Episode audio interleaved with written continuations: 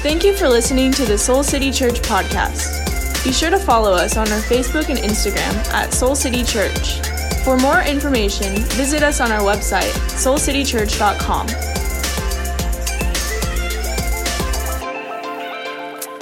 So I just want to take a moment and pray for anyone who puts the toilet paper under. Um, no, I'm kidding. I'm kidding. We're gonna we're gonna excise some demons in here this morning, but not those. Not those. Well, Soul City Church, good morning. Good morning. Good morning. It's good to be with you. Uh, if we haven't had the chance to meet yet. Uh, my name is John. I have the privilege of being one of the pastors here, and every now and then I have the honor uh, of getting up here to speak with you all for a few minutes. And I'm really looking forward to our time together. Uh, but before we dive into kind of the main piece of what we're going to be talking about today, I, I, I wanted to ask you all a quick question. Has anyone in this room ever heard of something called the Mandela effect? Raise your hand if you've heard of it. Okay, so several of you have heard of this. For those who haven't, the Mandela effect effect, uh, it, it is a social cognitive theory that rose in popularity sort of around the early 2010s. And the idea is it's basically any phenomenon where a culture or society collectively misremembers something whether it's a story or an image or, or, even a historical event. And this theory, it gets its name based on a study that was done that showed that hundreds of South Africans vividly remember seeing news coverage of Nelson Mandela dying in prison in the 1980s. However, as many of you in this room know, Mandela was eventually released from prison and didn't pass until 2013. And yet, there are hundreds of people in South Africa who swear they remember seeing news coverage about it. In this case, the collective consciousness of South Africa just made up an event that didn't actually happen.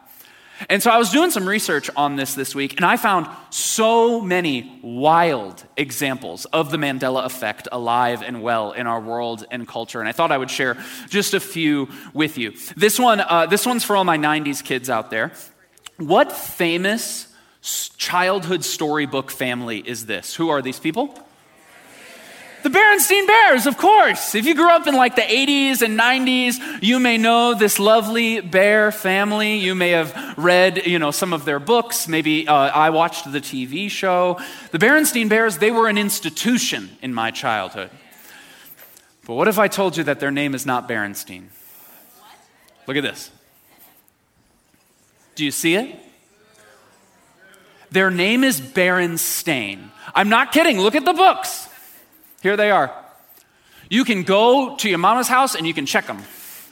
All the books say Berenstain.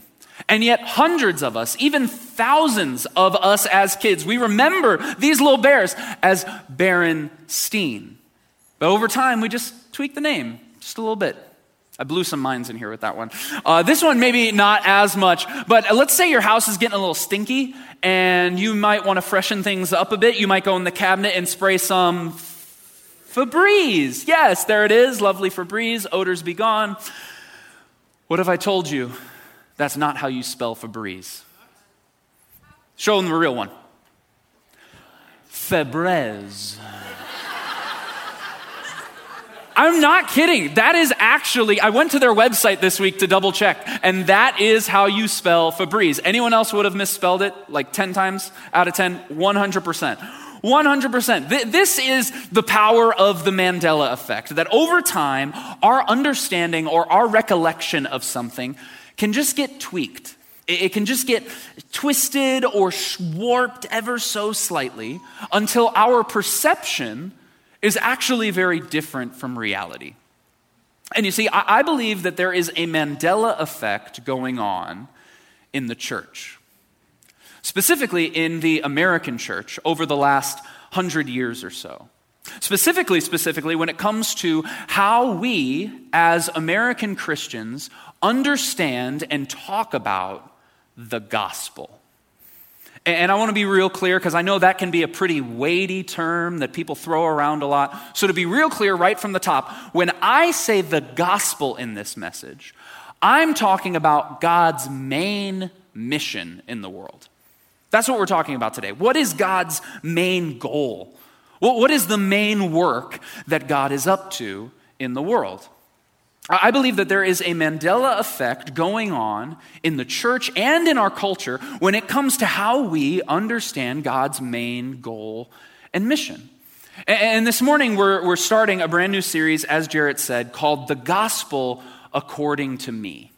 And each week, we're going to investigate and we're going to look at different ways that the gospel message has been tweaked or, or shifted or distorted over time. And we're going to explore some of the ways that the church at large, some of the ways that our culture, and even some of the ways that you and I misunderstand or misuse the good news of Jesus. Because I don't know if you know this, but we all have a gospel. You have a gospel. You have an understanding or you have an answer when I ask you the question, What is God all about? What is God up to in the world? What is God's desire? What is God's main mission in the world? Whether you're able to articulate it or not, you carry some idea of who God is and what He's all about. And that's formed over time in our lives. Maybe it was formed heavily by your parents or the family that you grew up in. Maybe it was formed previously by, by a church you used to go to. Maybe for you that has been formed here in one way, shape, or form. And our hope over the next several weeks is to maybe take some of those false or inaccurate ideas of who God is and just begin to shatter those. Just begin to push those aside so that we might come to a fresh understanding of what the true good news of Jesus is. And I think and I believe we will find that that good news, that gospel, is far more beautiful and far more life giving and far more transformative than any of the false versions, and maybe even far better than anything we ever imagined. So that's where we're headed over the next three weeks. And as I mentioned, we're going to start by looking at a false or misunderstood version of the gospel. And so this week, the false gospel that we're going to tackle is this I heard a couple, ooh. God wants you to be happy. Now, when, when I say those words, and when I tell you that that is a false gospel, I imagine that there may be some thoughts that pop into your head. There might be some feelings that you begin to feel in your spirit. Now, wait a minute, John. Doesn't God want what is good for humanity? You're not suggesting some regressive form of Christianity that demonizes any positive emotion as worldly or sinful, are you? I grew up in that. I'm not interested in that. Well, now, wait a minute, John. Doesn't the Bible actually talk a lot about joy?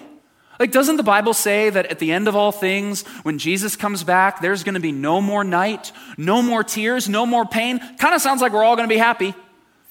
Well, now, wait a minute, John. Are you saying that God just wants me to be sad all the time?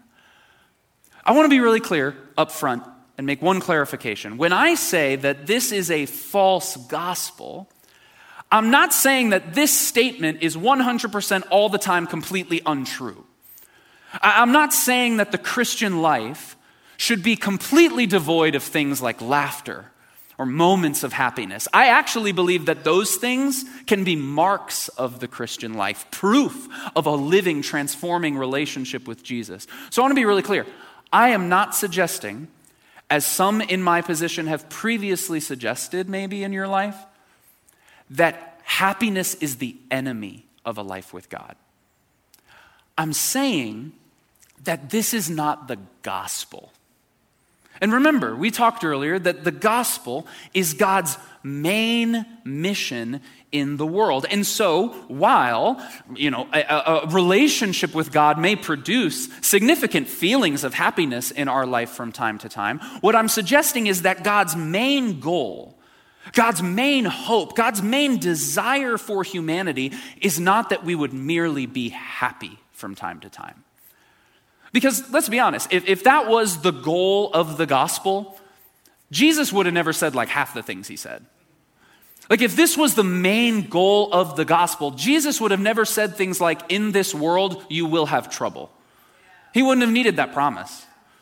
Jesus wouldn't have started the Sermon on the Mount, his most famous sermon he ever gave, by saying, Blessed are the poor in spirit, blessed are those who mourn. Blessed are you when people insult you, when people persecute you falsely and say all kinds of evil against you. Jesus wouldn't have said those things if the personal happiness gospel was the main point. If personal happiness was the main point of the gospel, then why did many of the early church leaders who, who began to spread the gospel message throughout the world, why did the vast majority of them face things like persecution and imprisonment and even execution? And again, I'm not trying to depress you, and I'm not trying to make happiness the enemy.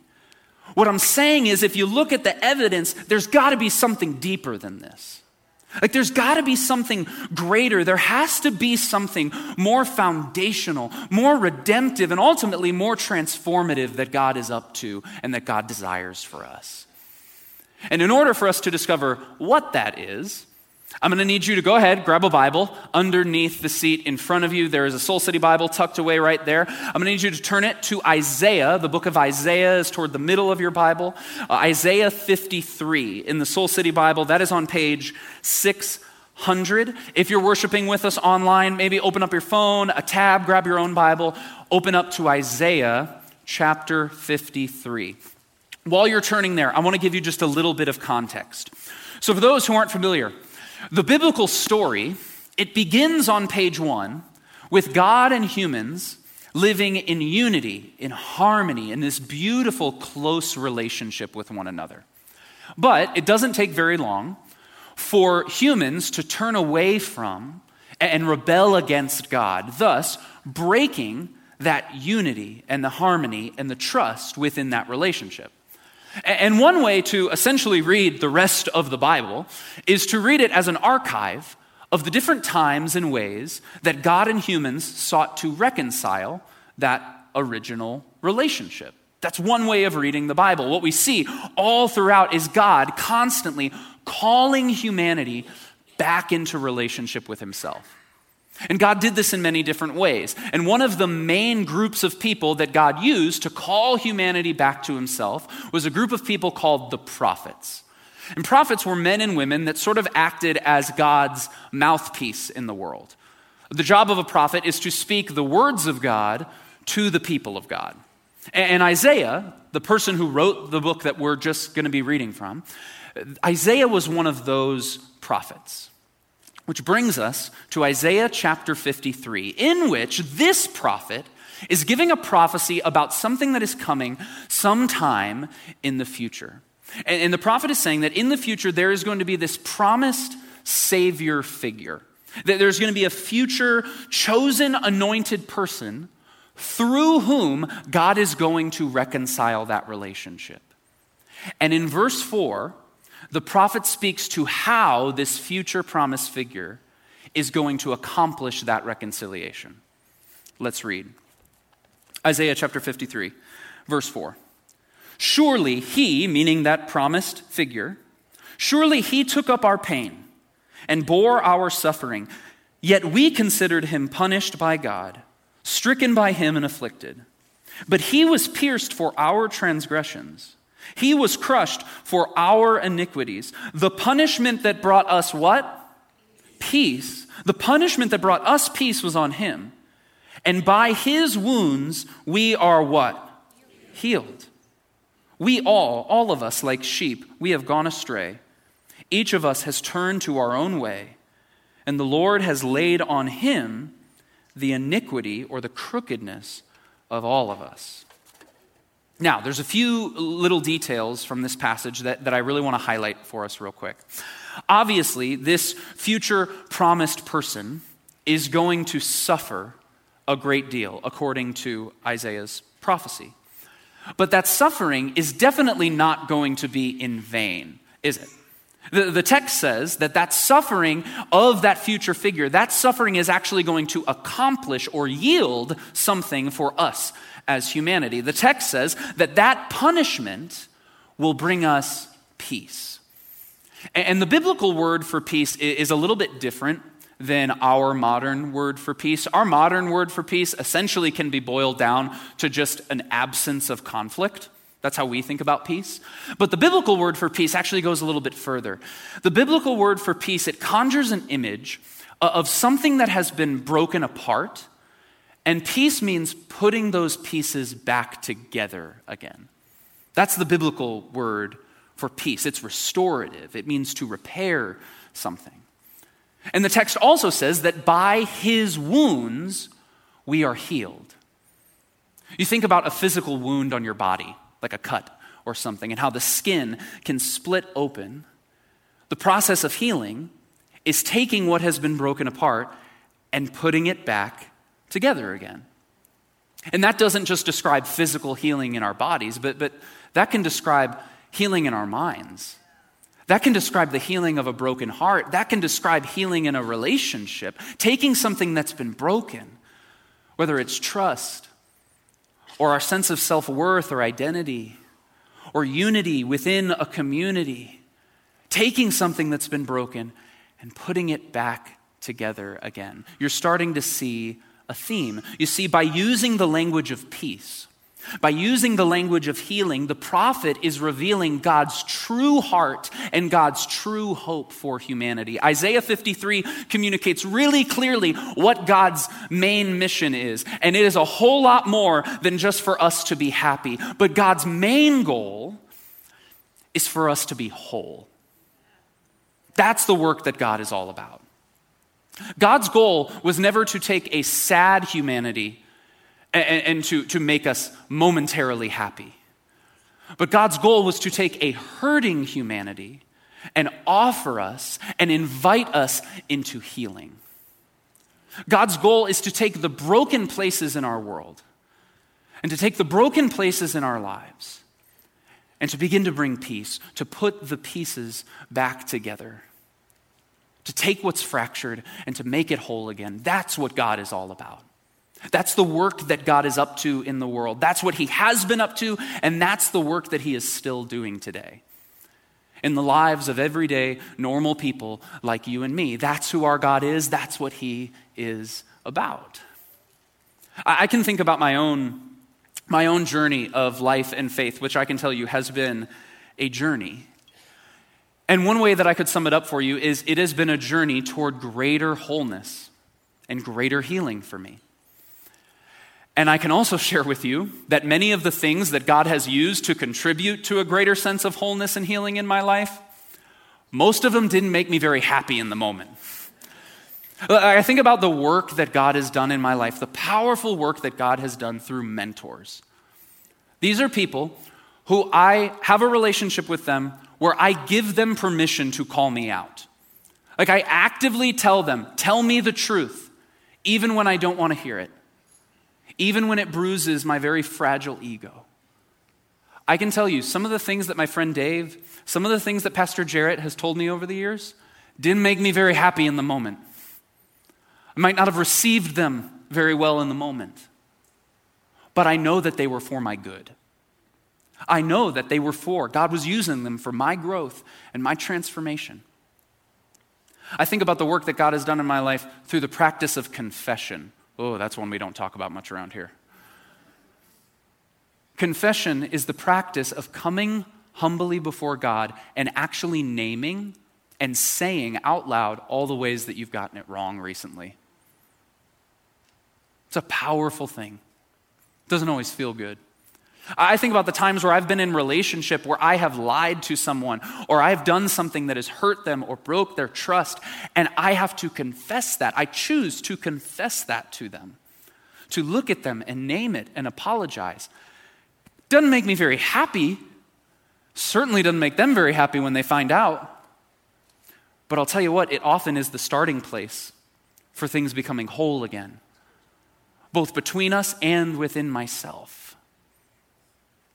And so I wonder if today, I wonder if some of us have just been carrying a slightly tweaked understanding of who God is and what He's really about and what this life of faith is about.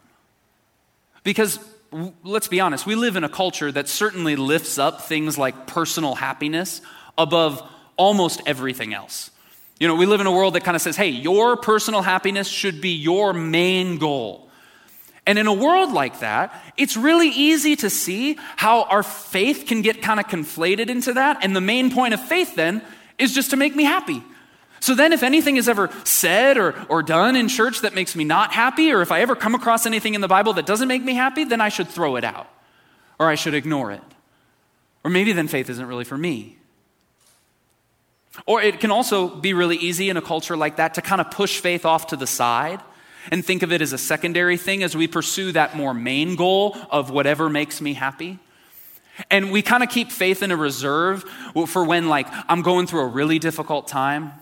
Like, when I'm going through something really hard, then I will turn to God. I might turn to God for a season when it feels all overwhelming. I want you to know today that God wants so much more than just to be a get out of jail free card for you. God wants to show you a freedom that you never knew was possible. God wants to show you a life that Jesus called life and life to the full. Or maybe it's, it's kind of different. Maybe for you, faith in God actually, it feels like an active barrier to your happiness. Because you've been given a different false gospel than the one we're talking about. No one told you that God wanted you to be happy. In fact, maybe they told you the opposite. They told you that God wanted you to be sad, that God wanted you to suffer. Maybe they told you that God has this long list of arbitrary rules that are meant to burden you. Or that God wants you to feel guilt, or God wants you to be ashamed. I want to say and I want to name today that is a false gospel. That is not who God is. We're talking about the God that Paul said is working out all things not for your shame, not for your guilt. God is not working out and orchestrating all things in the universe so that you would feel less than or so that you would feel unworthy. God is working out all things for your good. God is not a barrier to your happiness. God just wants something better than that. God wants the highest and best form of good for you because you are his child. And a good parent wants the highest and best good for their kid.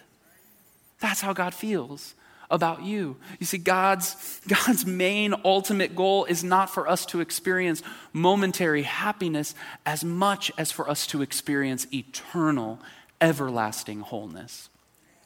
And that's ultimately why he sent that future Savior figure. That promised figure that Isaiah talked about earlier eventually came in the person of Jesus. And Jesus' ministry was one of time and time again inviting people into greater and greater wholeness. He did it through offering physical healing.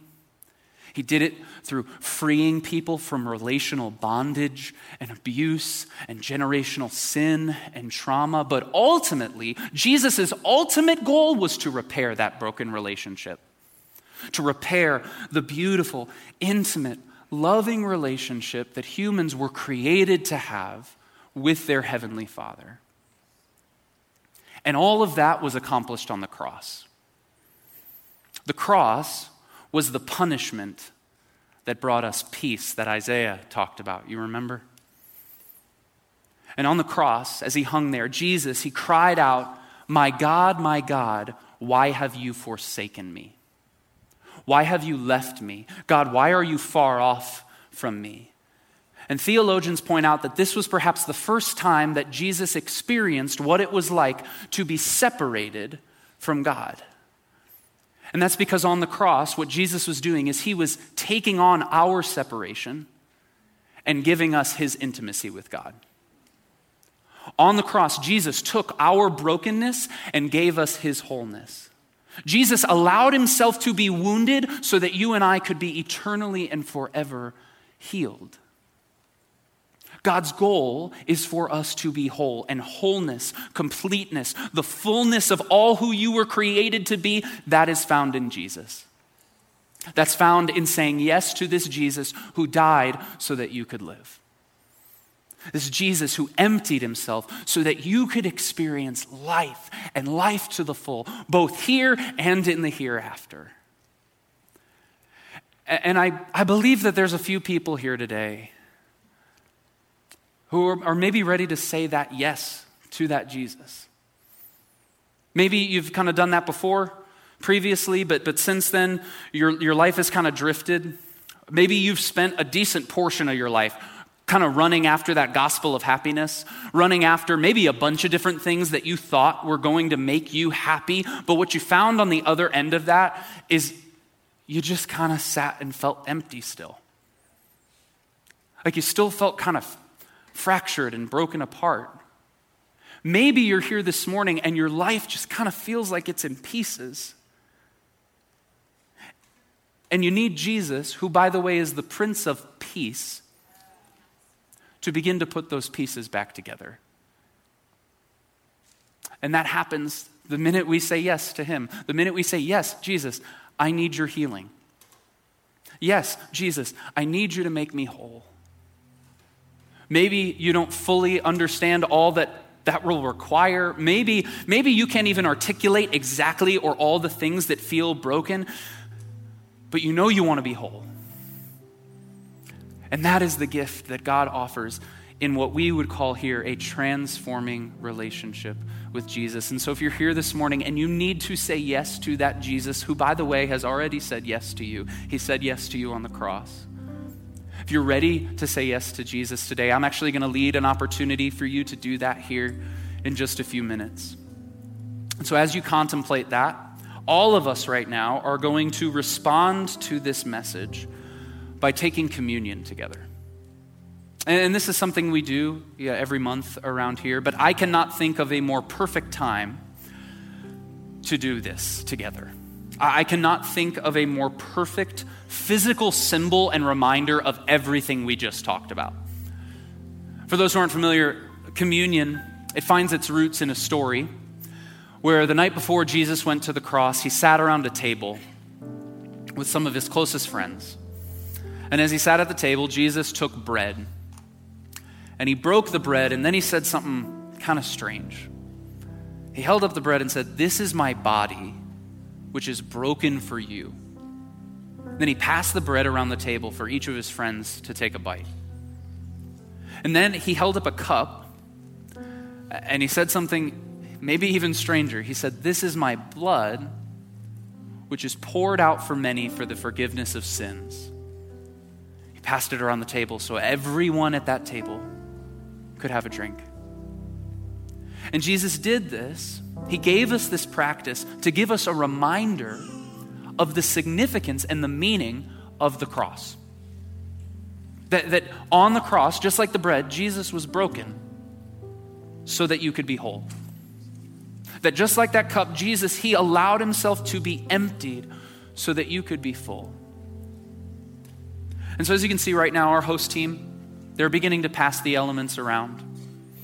And as you receive the elements, I actually want to invite you, as this song is sung over you, I want to invite you to just hold those elements in your hands as you contemplate that truth and that reality.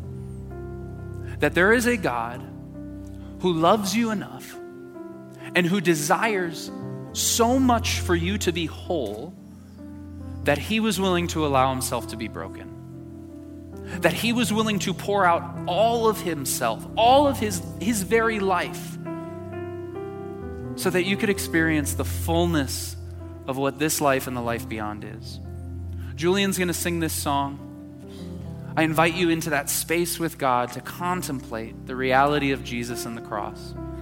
And then I'll come back up to lead you through the taking of the elements in just one minute.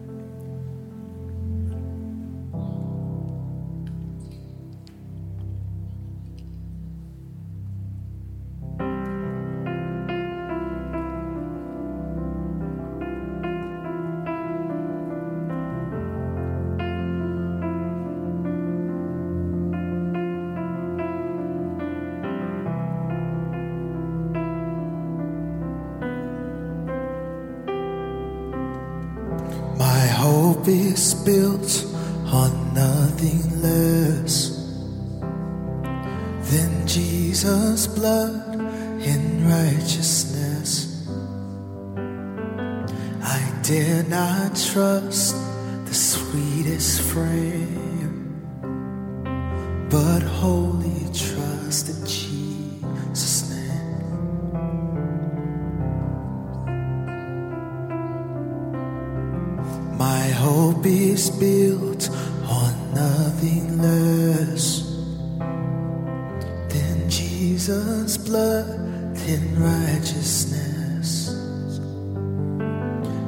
dare not trust the sweetest friend, but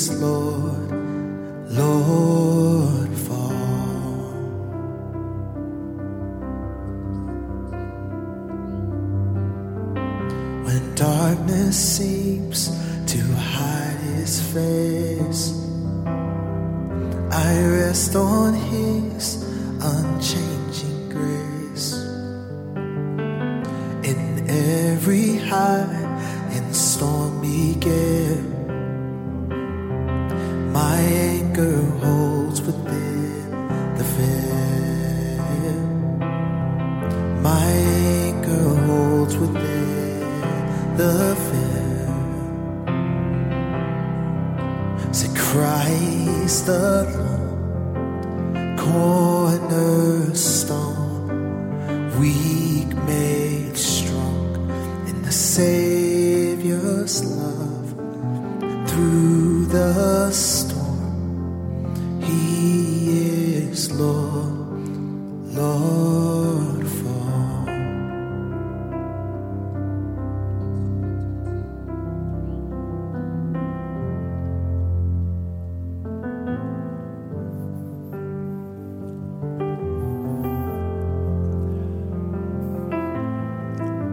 invite you to stand in this room if you're able.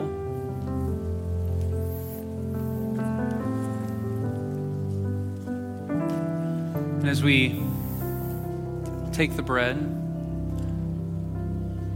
may you remember that Jesus was broken so that you could be whole. Let's take the bread together.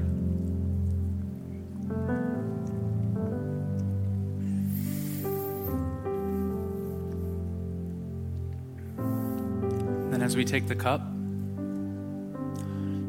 may you remember that Jesus willingly allowed himself to be emptied so that you could experience life and life to the full. Let's take the cup together.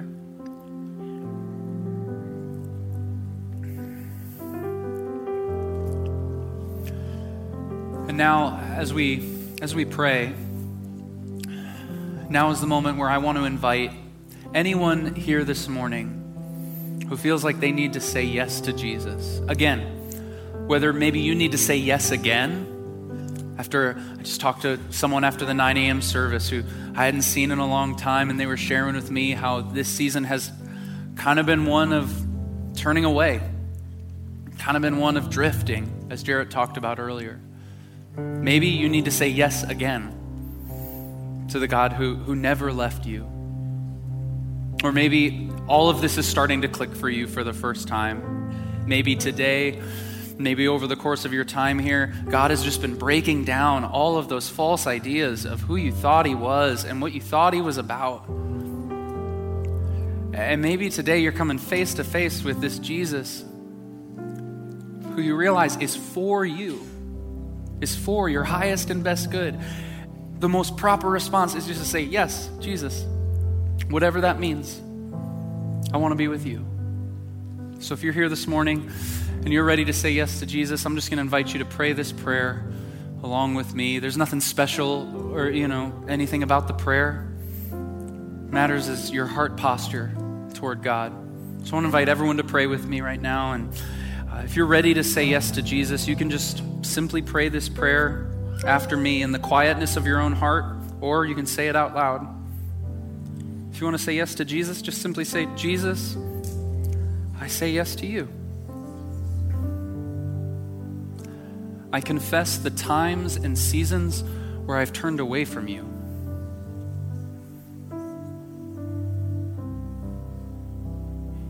Jesus, I need you to heal me. Jesus, I believe you can make me whole. I say yes to you.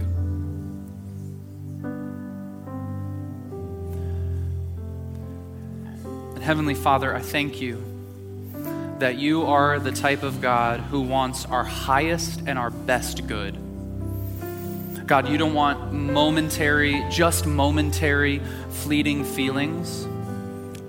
But God, you want our wholeness. You want us to experience the fullness of all of who you are. And we thank you for Jesus. We thank you for a God who is, who is willing to lay down his life so that we could experience true life and everlasting life, life to the full. Thank you. Thank you for the sacrificial type love that you have for each and every one of us. And thank you for the gospel, the truth that there is a God who loves us so much that he actually longs for our best. And that that best, God, it is so much better than anything we ever imagined. I pray that we would know that. I pray that the people of Soul City would know that today, that they would know the truth of the gospel, that you would tear away any sort of falsehood, tear down any sort of lie, tear down any sort of false version of that idea, and replace it with the true, redemptive, good, beautiful, kind, inclusive, life giving good news of Jesus right now. And it is to this Jesus, the strong cornerstone, the foundation on which everything else is built and will be built and will stand. It is to this Jesus that we now sing. It is Christ alone. Christ alone, you are the cornerstone. We love you, Jesus, and we sing to you and we praise you now. Amen.